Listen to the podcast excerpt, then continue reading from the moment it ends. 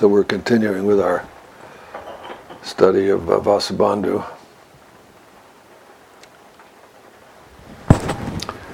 The three natures.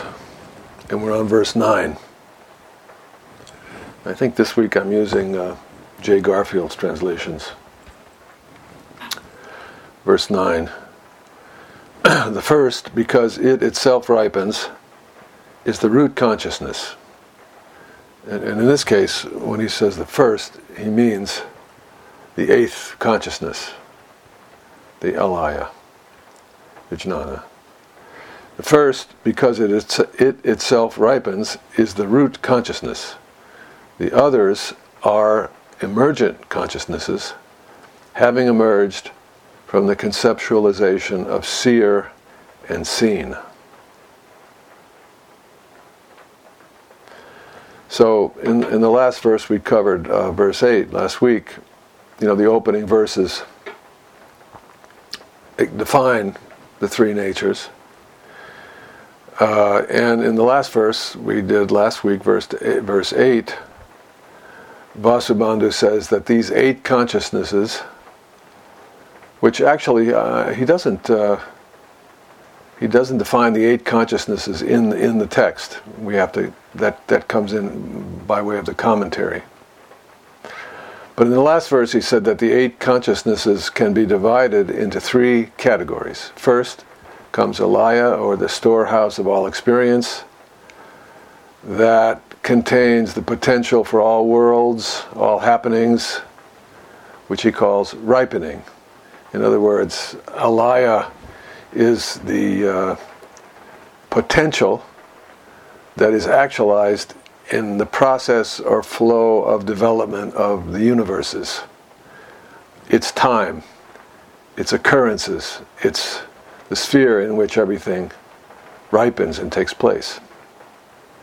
So that's the first category in the last verse. The second category in verse 8 is duality or causality, meaning that this undifferentiated flow of happenstance gets divided into a perceiver and a perceived, which are different from each other. There's a doer and a deed, there's a viewer and a scene to be viewed, and these two sides interact, which causes the world to appear, and that's the seventh consciousness, the self consciousness. And in verse 8, he said the third category of consciousness is the imaginary appearances of the world, parikalpita. And that's the six sense consciousnesses and, and the whole experience of the, of the world passing by. So that's what he said last time. He divided the eight consciousnesses into three baskets. And this time, he, in the next verse, he's saying, well, now we can also look at them in two categories alaya or the root consciousness, which in Zen, following Taoist terminology, sometimes we call the source. I think in the Sandokai it says the source shines clearly in the light, the branching streams flow in the darkness. That's what they mean. They're talking about alaya. So that's the one category, and the second category is the other seven. Here, the emergent consciousness, the self consciousness, along with the six consciousnesses that perceive the world, all of that is put in one basket. So you know, it's, it's a, in a way, it's a little hard to uh, really appreciate. Like, why is he why is he doing this? Why why does he say first? He says, okay, eight consciousnesses. Now there's we can put them into two, three groups. We can put them into two groups.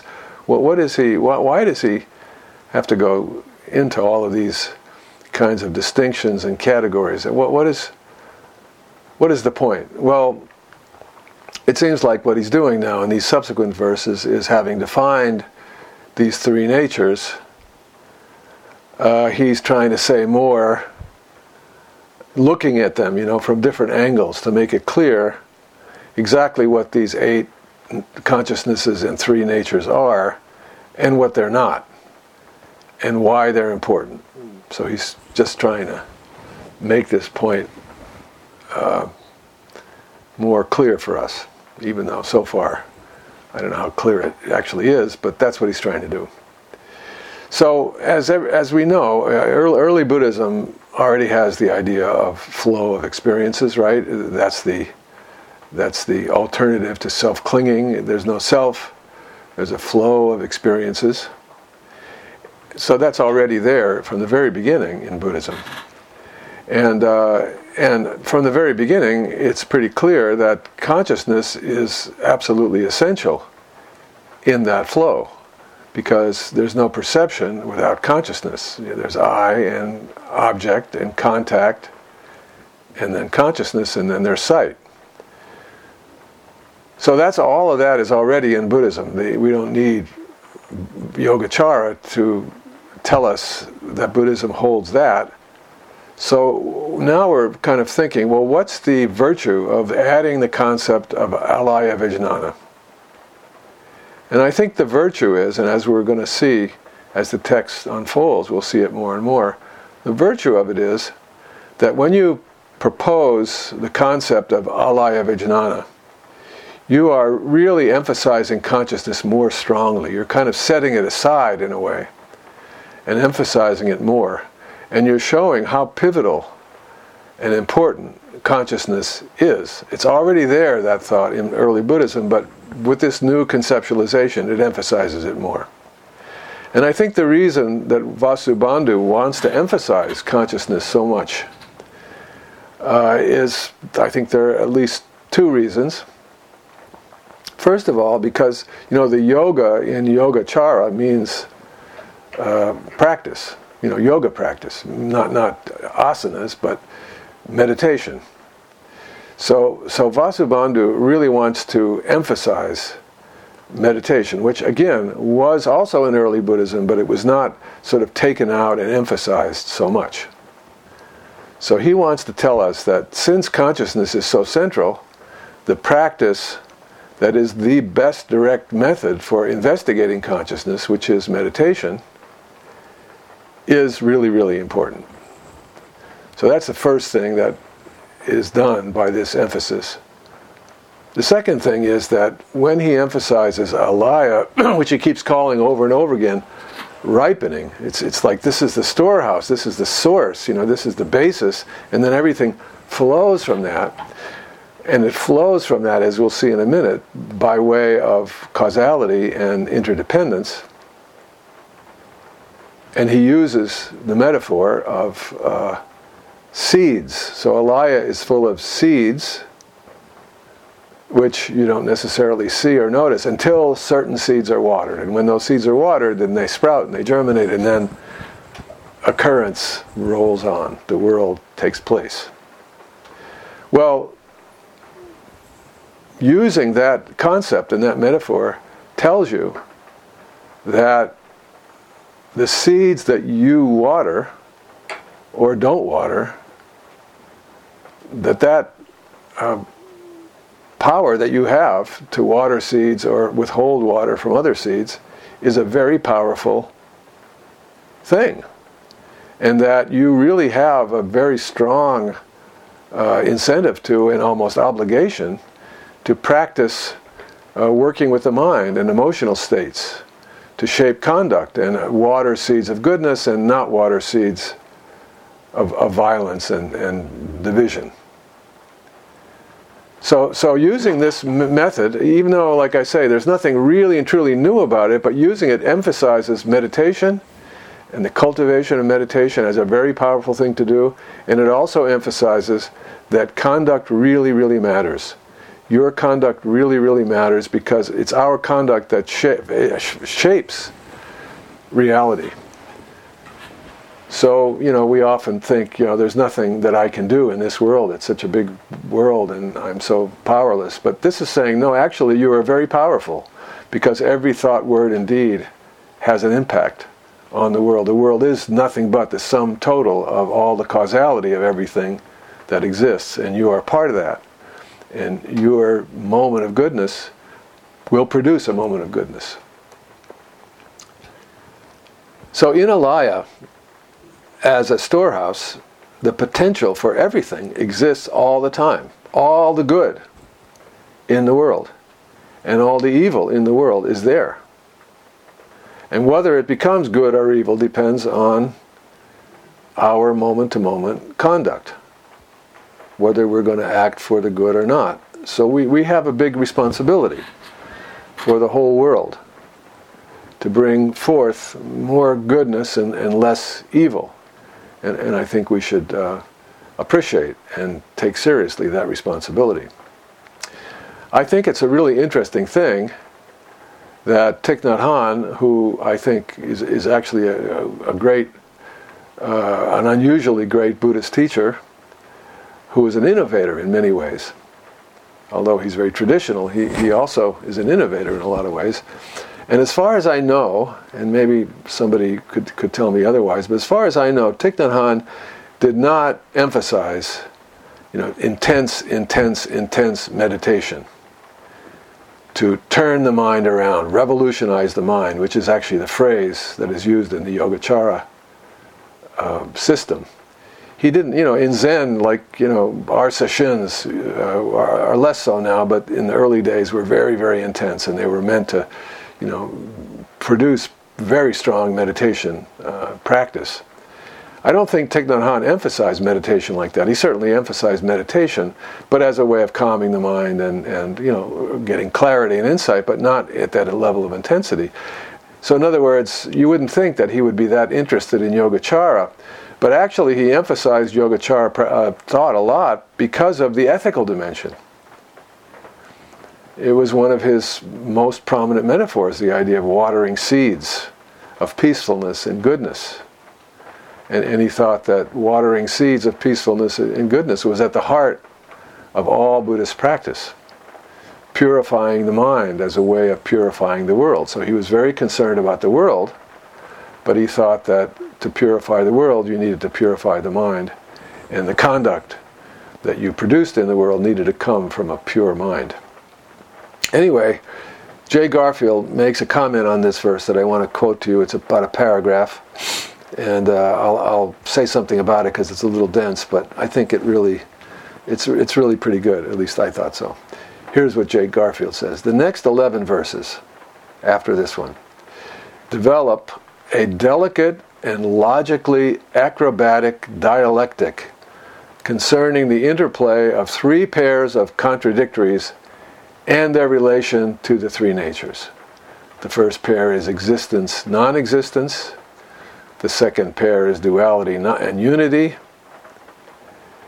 uh, or duality and non duality. The third is freedom from afflictions and afflictions. So he's going to apply those three contradictories to the three pairs of, uh, to the uh, three um, natures.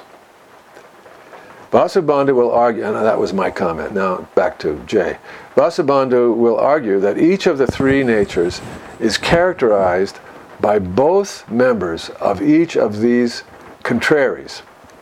He then argues that these natures are each both identical to and distinct from one another. While it might be tempting and facile to think that here Vasubandhu is simply trading in paradox or irony, this would be a mistake. This important section of the treatise is concerned with the alternation in voices and perspectives represented by the three natures. The alternation in voices and perspectives represented by the three natures. They have a phenomenological side representing not only the tripartite ontological dimension Vasubandhu sees in all phenomena, but also the three phenomenological perspectives that together constitute the complex subjectivity that Vasubandhu envisions. So I think that that needs a little explanation, but I think it's a kind of a brilliant uh, insight into what Vasubandhu is trying to do here. First of all, to speak about eight consciousness and three natures, as he's done so far, although, as I say, the eight consciousnesses come in uh, by way of commentary, it creates the impression that there are three natures and eight consciousnesses. In other words, that these are things that actually exist. The, the world may be not real, but the eight consciousnesses are real, and the three natures are real.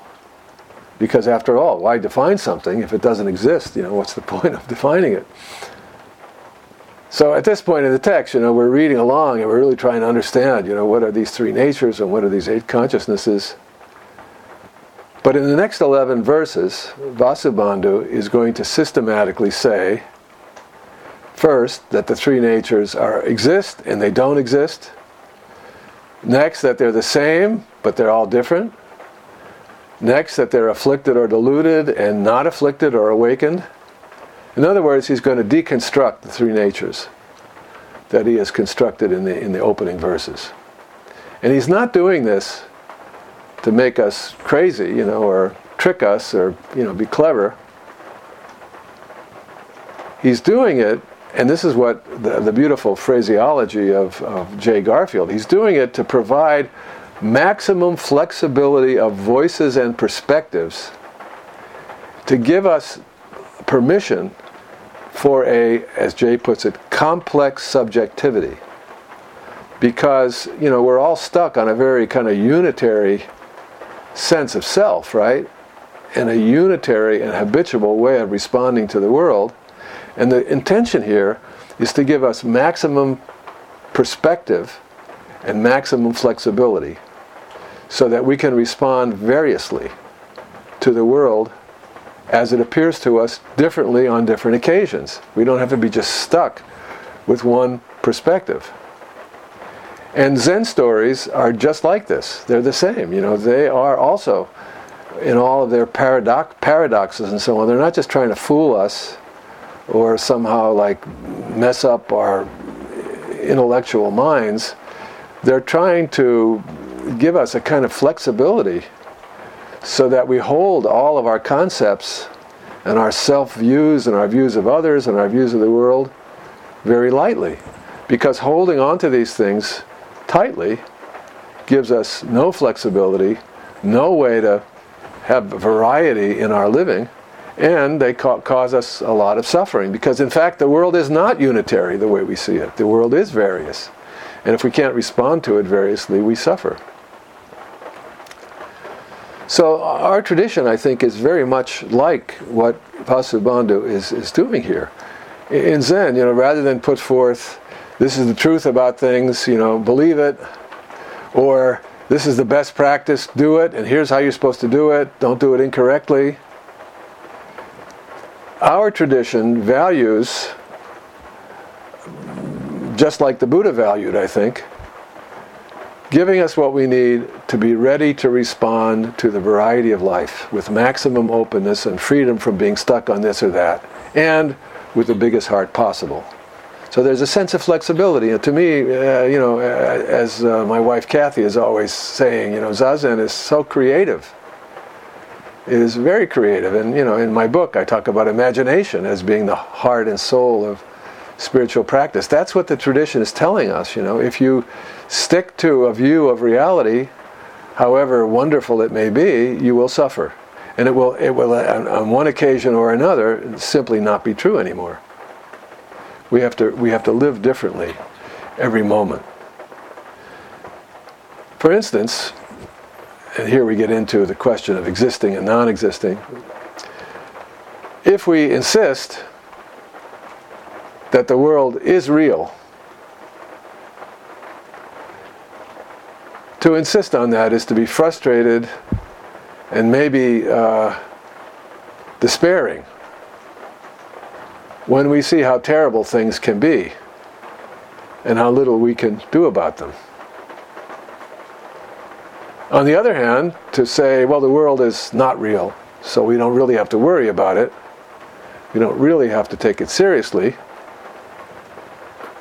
that's to imagine that somehow we can escape the world simply by thinking otherwise. But when we understand that the world really is real and unreal. Or we could say neither real nor unreal.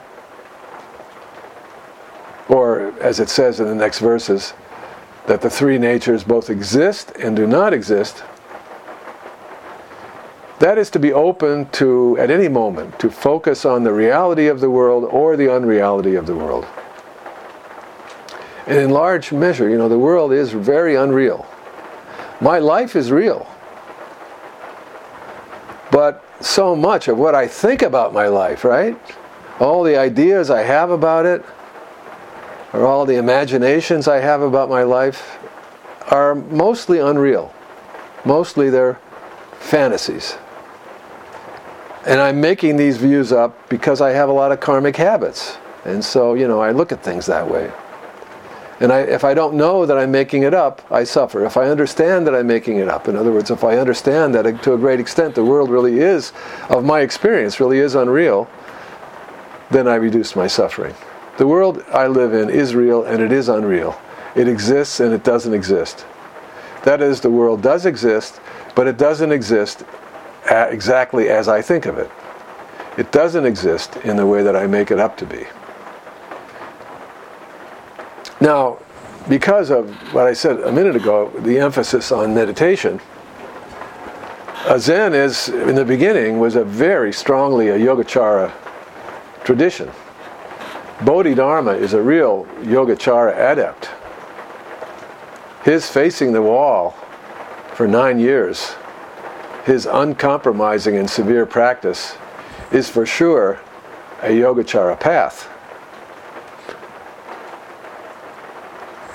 And, and, and it was a Yogacara school for the first five generations, but it changed with the sixth ancestor. If you look at the sixth ancestor sutra, and, we, and we've studied it in seminar, a lot of times he says stuff that seems to denigrate meditation. Sometimes he says there is no meditation, it's not important. Once, at one point, he says, meditation is just prajna. Jhana is prajna. In other words, meditation isn't a practice to get awakening. It's just wisdom itself. So whenever the wisdom is, appear, is appearing, meditation is there. So, in other words, if you're a wise person, you're constantly meditating. Life itself is one long meditation retreat, everyday Zen, right? And the whole style of Zen dialogue and humor and seriousness and lightness at the same time comes into play after the time of the sixth ancestor. Bodhidharma is not too humorous. Bodhidharma is deadly serious if you read his texts, if they are his texts. But the humor and the lightness comes after the sixth ancestor, who emphasized not the Yogacara teachings, but the Diamond Sutra, the emptiness teachings. All dharmas are empty. Therefore, as he writes in his poem, there is no mind to investigate. So I think Zen practice as we know it now is both sides. It both when we have sesshin, you know, we try to be serious about our practice and really drill into our zazen. But at the same time, we also do Huineng's practice of, of dialogue and conversation and the understanding that awakening is here all the time. So that's nine, verse 9. Verse 10 existence, and now this is the beginning of the 11 verses existence and non existence, duality and unity, freedom from affliction and afflicted. Through characteristics and through distinctions, these natures are known to be profound. So that's Jay's translation. Ben is a little different if you are looking at Ben's. So the verse seems to be telling us as I said a minute ago, that the three natures uh, are existent and non existent, dual and non dual, afflicted and free from affliction, and yet they have various characteristics that are the same and also distinctions that make them different. And he says, this reality, like that, is profound. And Ben uses the same word to translate profound. And I think profound here means specifically these three natures are so deep and so deeply true that they cannot be pinned down. This teaching cannot be one thing or one idea or one feeling or one experience or knowing anything different from anything else. In other words, the ultimate truth in terms of this text cannot be a truth at all. It couldn't be something felt or known or explained or experienced. Because if it could be, it might be very valuable and important, but it would not be profound in this specific sense. Because the three natures are profound in this sense, we can deeply trust them. They can be the basis for our practice, and they can be the way we find liberation. At the beginning of his commentary to this text, Ben reveals another important point that lurks behind this text, and another reason why Vasubandhu writes it. I already mentioned the two points that I think he has in mind as he writes. I, I said already encouragement for meditation and encouragement in our understanding the importance of conduct. And here's a third reason. Vasubandhu is trying to show us that what we're aiming for is not liberation from samsara, as it seems is the proposal for early Buddhism. In early Buddhism, if you read the Pali texts, you get the idea that samsara is an actual fact, and nirvana is an actual fact, and that when we're liberated, we will leave samsara and enter nirvana, and we will be free. We will be immune. We will be our, our passion will be extinguished. But this text of three natures is saying, and now it's beginning to really come out and say this there are no facts. Samsara is not a fact. It's not a truly existing thing. It both exists and doesn't exist. In fact, it is a ripening. It is the three natures themselves. And so is nirvana. So that means there is no nirvana to get outside of samsara. So this is basic value of Mahayana Buddhism, right? We're not leaving beings behind in samsara so that we can enter nirvana we're not trying to get liberated from samsara because there is no liberation from samsara. There's only liberation within samsara. Which means that we will continue to stand side by side, not above or beyond beings in samsara, so that we can be of service.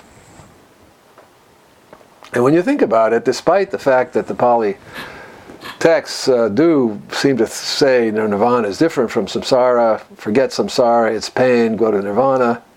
If you look at the story of the Buddha in the Pali texts, well, wait a minute, if the Buddha entered nirvana on awakening night, how come he didn't like disappear in a puff of smoke? Or, or go into some kind of wonderful heaven where he could look down on the rest of us benevolently?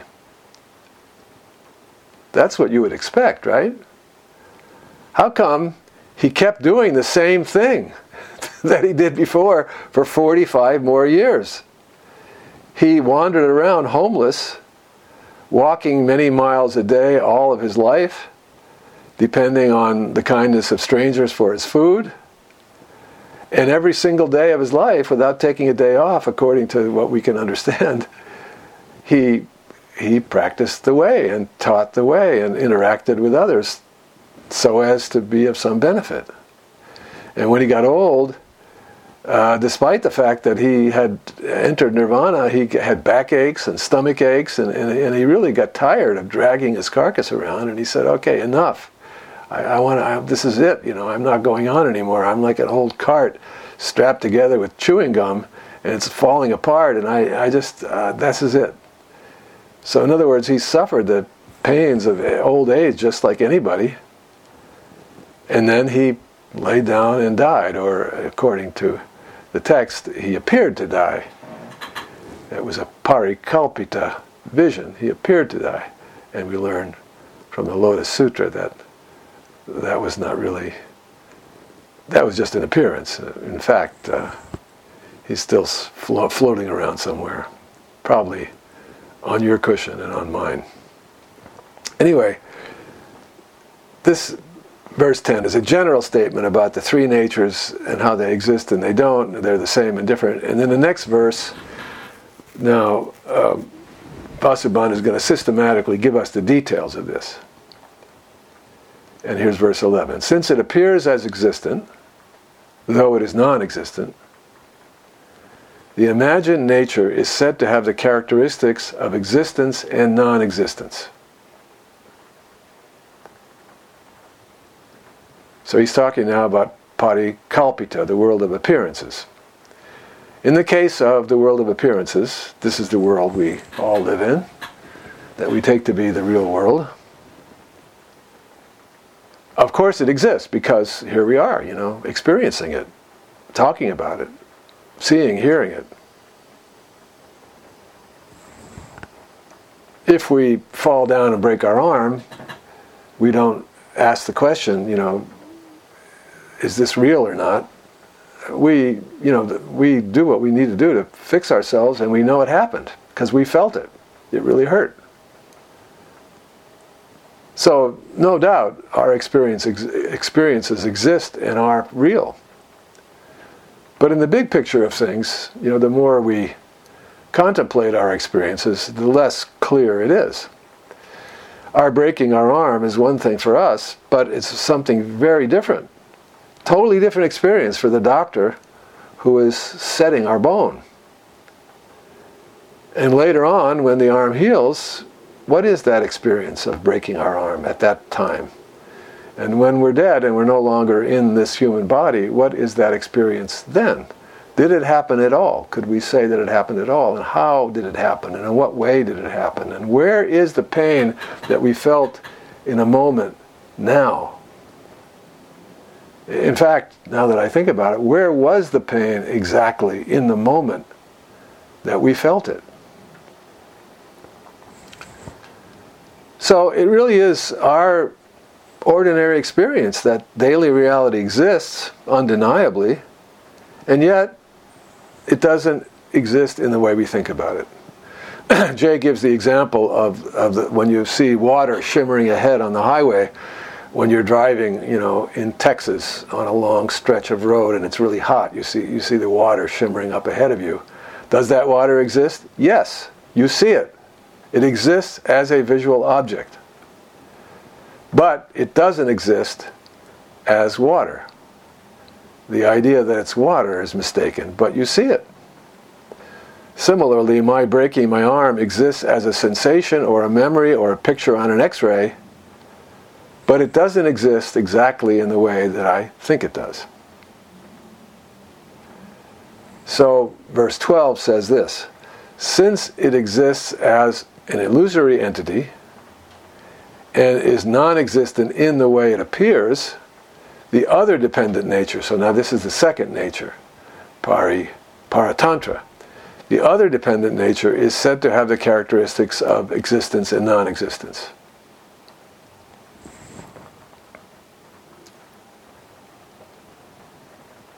So here we learn how the other dependent nature both exists and doesn't exist. Now, if I were writing this text, I would say, okay, well, all three natures exist and don't exist. That's it. That's all I need to say.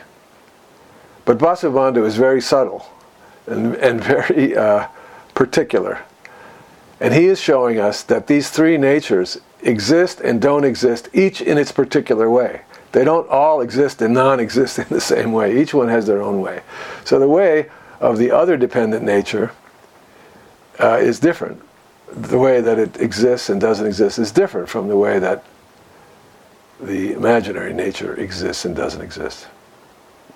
So here, uh, I, I'm going to echo now something that Ben brings up in his commentary at this point.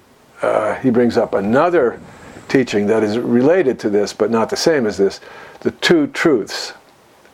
The two truths is a teaching of Madhyamaka Buddhism, which is the emptiness teachings.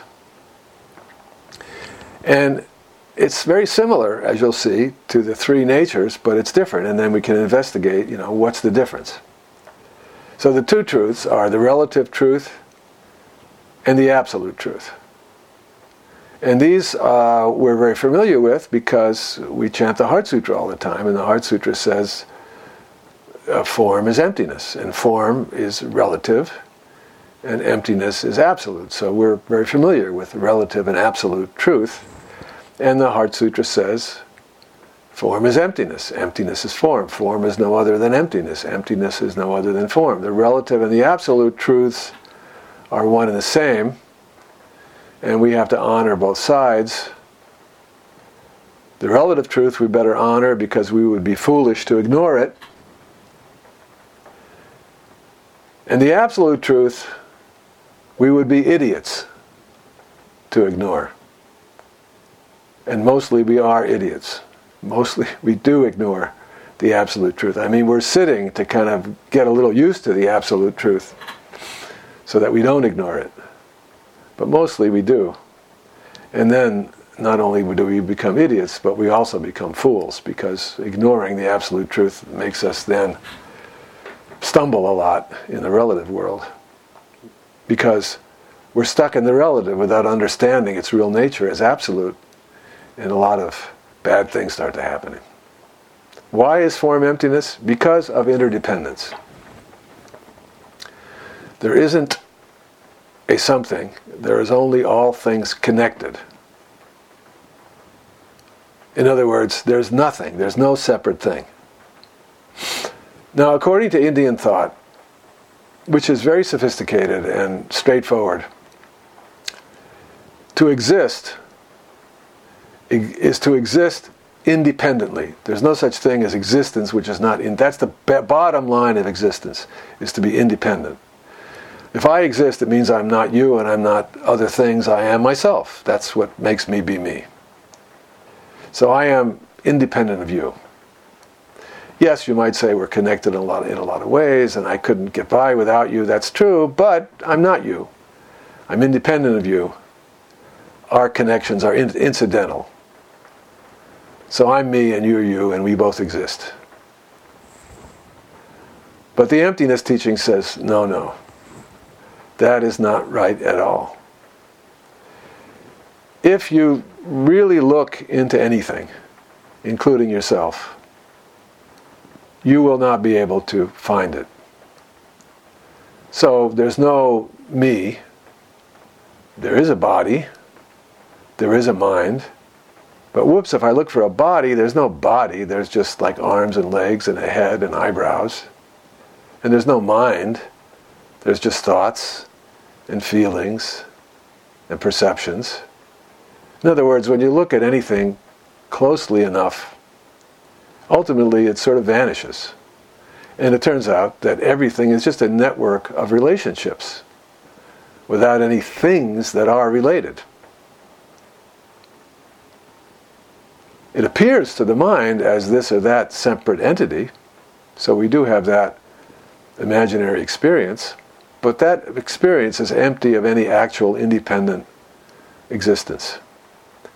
Independent existence is, is an illusion. So my point here is that the two truths, the absolute and the relative truth, what holds them together is dependency, causality, interdependence. But in the three natures teaching, interdependence or causality is given its own special nature, right? There's three natures, and causality is not just a connector, it is a nature in and of itself. So wh- why does Vasubandhu want to conceptualize it that way? Well, for the reasons we said before, because number one, it emphasizes mind. Because in this text, specifically, dependency doesn't just mean all things depend on each other. It means specifically in this text, all things depend on mind. They all depend on alaya,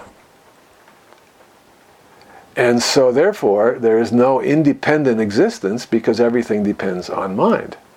So that's why Vasubandhu wants to make that a characteristic of things rather than just a force that connects things. Nothing is separate and independent because everything depends on mind. And second, as I was saying before, in this teaching, dependency or interdependence has to do with karmic effects. As I said, the seeds that we water. So to make this dependency into the second nature, to emphasize it that way, is, is, is to emphasize, as I said earlier, our, our conduct. Because, although the emptiness teachings repeat over and over and over again, that when you say all dharmas are empty, it doesn't mean that all dharmas don't matter or un, are unreal. It constantly says all dharmas being empty is not a form of nihilism. It repeats this endlessly. Nevertheless, I think that Vasubandhu had the feeling that people who followed the emptiness teachings, despite all of that, were bound to have a more lax moral practice because, hey, all dharmas are empty. Yes, they're not empty, but they're also empty, so like I'm not that worried about my conduct. So when you set up dependence as one of the characteristics of existence, you're putting a stronger emphasis and you're being more serious about conduct and on the importance of working with mind and emotions and choices and motivations. So get back to the verse itself. Uh, Vasubandhu is saying that dependency, or maybe we would just say karma, uh, that, that's uh, verse 12, which I just read. He's saying that karma both exists and doesn't exist. Just like the illusion of water on the highway, karma exists, we perceive it, but it doesn't exist in that its existence is illusory. So, this is really an important thing to understand, and, and this is the secret of the famous fox koan in Zen. This is the, this is the uh, issue in that story. And it's something that Dogen writes about quite a bit in Shobogenzo. The awakened person is both free of cause and effect and not free of cause and effect. Because the person knows cause and effect as illusory, they are free of it. And they're not free of it because the illusion exists and must be taken seriously on its own terms. So, practically speaking, what this means to us is that we really do have to follow precepts. There's no fooling around or taking it lightly.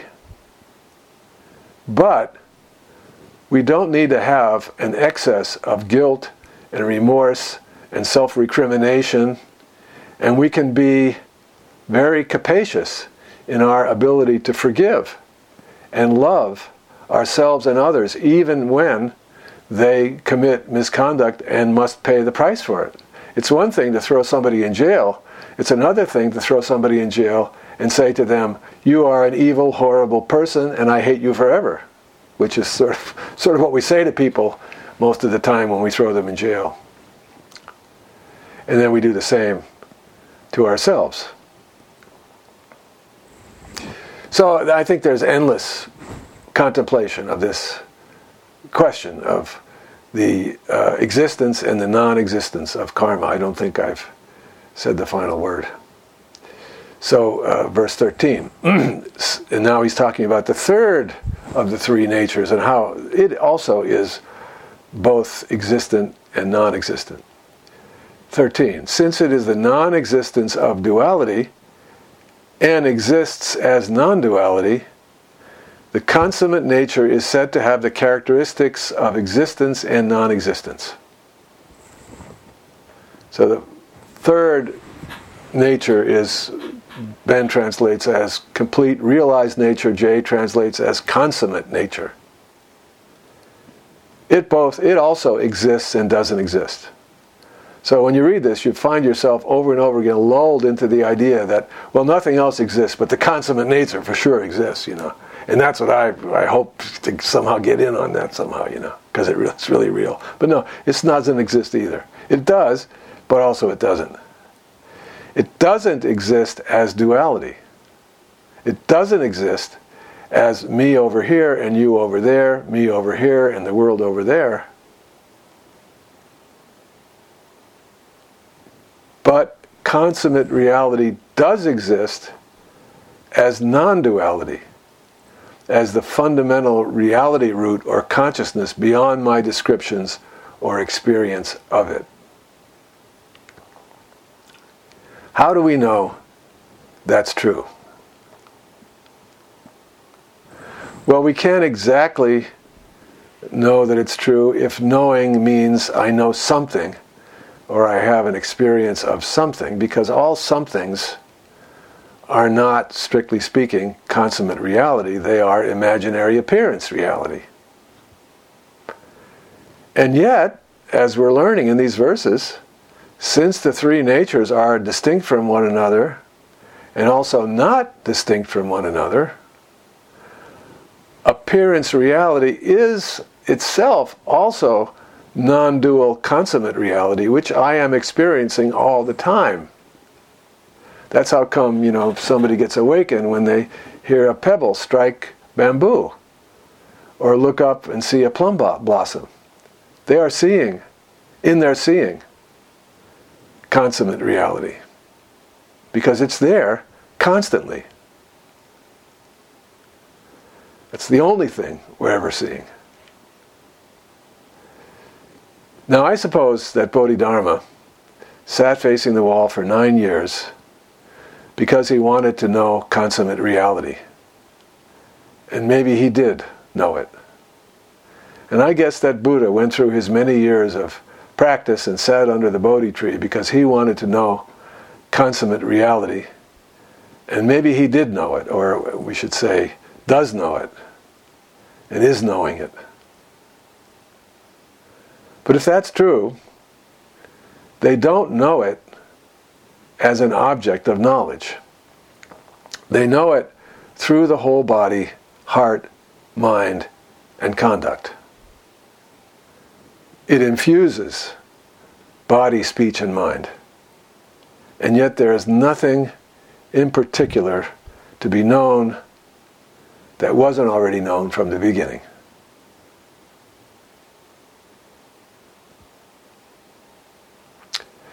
So that is my talk on verses 9 to 13. And before I forget to say it, let me remind us all that uh, we're not going to meet next week because it's uh, we, we have a custom of taking the day before Thanksgiving off uh, so that you can spend the day cooking, which we will be doing. Uh, um, so we'll meet in two weeks, and when we meet in two weeks, we'll be in person at the church, and I'm urging all of you folks in the Bay Area who can do it to come so that we be, can be together. And I hope especially that Natalie will come. Uh, you'll let me know, Natalie, whether you're coming because we want to celebrate you and we want to have a cup of tea and a cookie and and celebrate Natalie if she's there. In fact, actually, she doesn't even need to be there. We can celebrate her anyway on the computer. We can celebrate her. So that's on the 29th. Um, and uh, between now and then, meaning this coming Saturday, we have a sitting at Green Gulch. So please come to the sitting. I think I will not uh, talk about Vasubandhu because it might be a bit much for somebody showing up to the sitting out of the blue, hearing about this crazy stuff. So I'll, I'll figure something else out to talk about. So let's get let's get into groups. I'm, i think we have time for this. Maybe about a 15 minute session of groups of three. And my question for you is, particularly, and, and this is not the first time we've discussed this, but it's so important that you have to talk about it all the time. And I think that you will, in a lifetime of practice, understand it differently at different points. And that is this question about being bound by causality and not being bound by causality. The fact that cause and effect does exist and in awakening also doesn't exist. And how do you see that in terms of your own practice and your own conduct? How do you understand that and how do you uh, bring that to bear uh, in your own practice uh, of precepts and right conduct? So I guess Maya is our host and you'll put us into groups, Maya? right? Yes. Okay. Yes. And then uh, I think we can do Recording stopped. about three minutes per, per person and about 15 minutes total. So just a take, just a quick take on this. Thank you. See you soon.